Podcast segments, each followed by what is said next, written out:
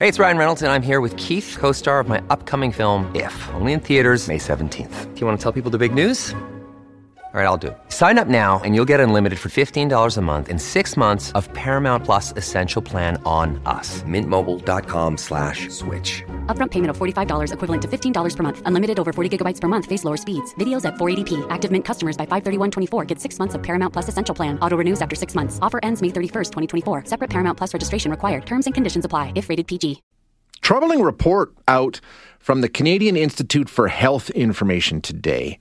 Um, the headline reads Hospitalizations for eating disorders among young women jumped by more than 50% during the COVID 19 pandemic. Um, they've gone through the data and they say that the pandemic took a significant toll on the mental health of children and youth. Hospitalizations for young women with eating disorders aged 10 to 17 went up by nearly 60% since March of 2020, which is an increase of about 52 hospitalizations per 100,000 people in 2019 2020 to 82 hospitalizations in 2020 2021.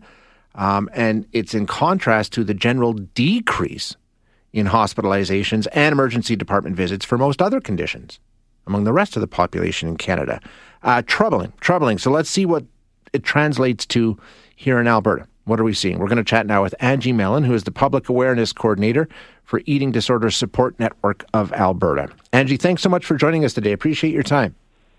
Yeah, thank you for having me. Um, I mean, those numbers come on a national level. Are you seeing similar kinds of increases in the number of um, Alberta adolescents seeking medical attention for eating disorders during the pandemic?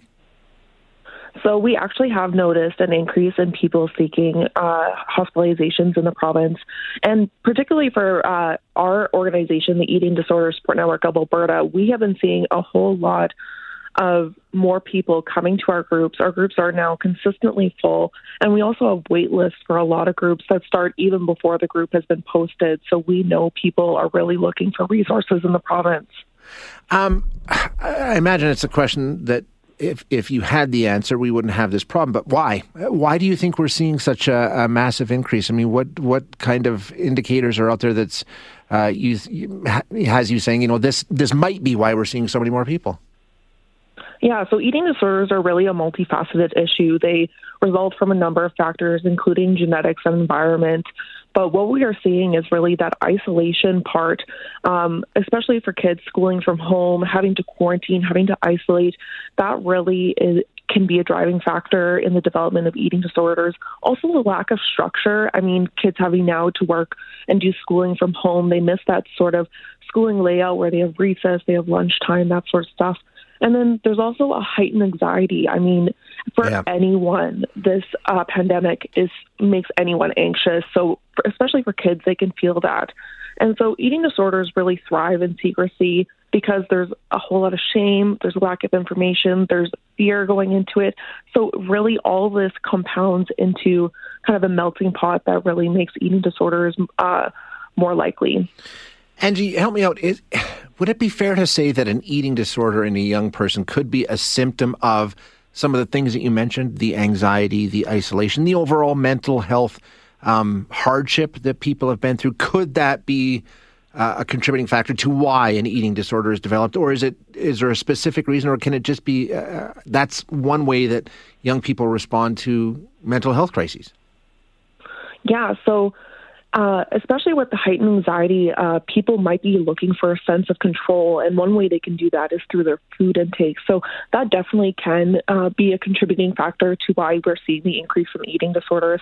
But but once again, like eating disorders and other mental health concerns such as depression and anxiety, they can happen at the same time, but they can also arise because of one another. So yeah. maybe someone has an eating disorder, they could then be diagnosed with anxiety or depression. But also, if someone has anxiety or depression, that could lead to the development of an eating disorder. Um, you know, now with the pandemic being what it is, and most kids are back in school and life has returned to whatever normal is going to look like, do you anticipate that some of these situations that developed over the course of the last two years can be corrected? I mean, there's going to be. Many of us have those stubborn pounds that seem impossible to lose, no matter how good we eat or how hard we work out. My solution is PlushCare PlushCare is a leading telehealth provider with doctors who are there for you day and night to partner with you in your weight loss journey. They can prescribe FDA-approved weight loss medications like Wegovy and Zepbound for those who qualify.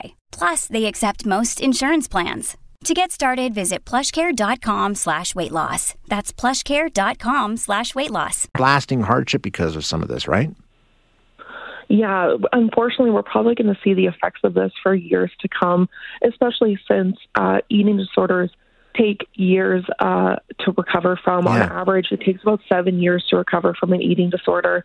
And even in that process, you might have relapses. And uh, throughout the journey, recovery isn't linear. So, unfortunately, these problems are going to have a long lasting effect.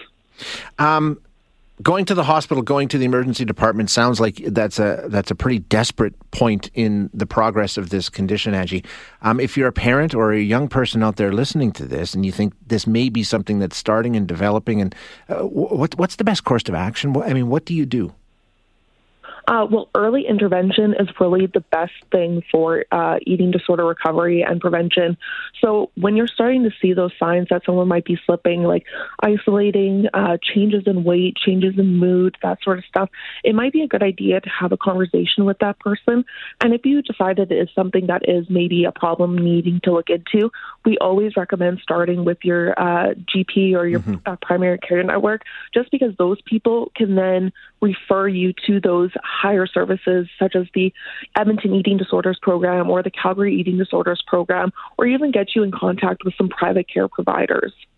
So basically, like with all so many of these conditions, ask for help. Right? It is available. Yes. Yes, definitely. And if you need anything, our organization is always willing to help direct people in the right way to go and uh, give people resources on who to contact. And you can always email us at info at edsna.ca, and we are definitely quick on getting back to those people. Angie, thank you so much for your time today. I really appreciate you joining us. Thank you for having me. I really appreciate it.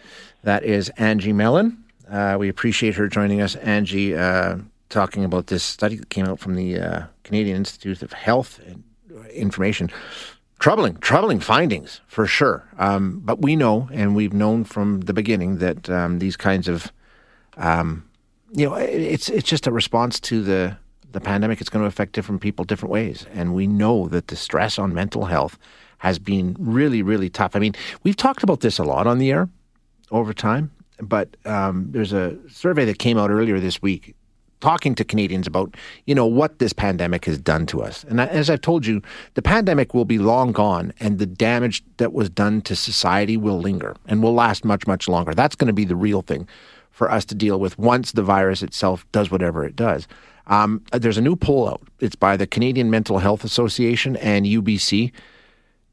It finds that 13% of Canadians are showing empathy, down more than 10% from before the pandemic. It's called pandemic fatigue, and these researchers say it could be contributing to this crisis that we're seeing in mental health. At the beginning of the pandemic, there was a sense of wanting to work together, to listen. But as the weeks and months went on, people did become a bit more polarized with each other. Margaret Eaton is the CEO of CMHA and says people just stopped listening to one another. That ability to understand how another person is feeling, to think about what their perspective is, and to really feel that and try to understand it. The answer? Just listen, be quiet, and you know, let them explain how they're feeling. Which may seem overly simplistic, but when you think that the same survey shows nearly 4 in 10 felt like their mental health had gotten worse through the pandemic, it might be worth lending a non judgmental ear to someone.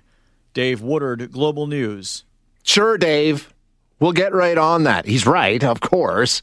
Um, you know, it, we've entered a phase in uh, human history where we just yell at each other and point fingers. Um, the survey shows nearly four in 10 people feel like their mental health has gotten worse through the pandemic. Four in 10. That line jumped out at me.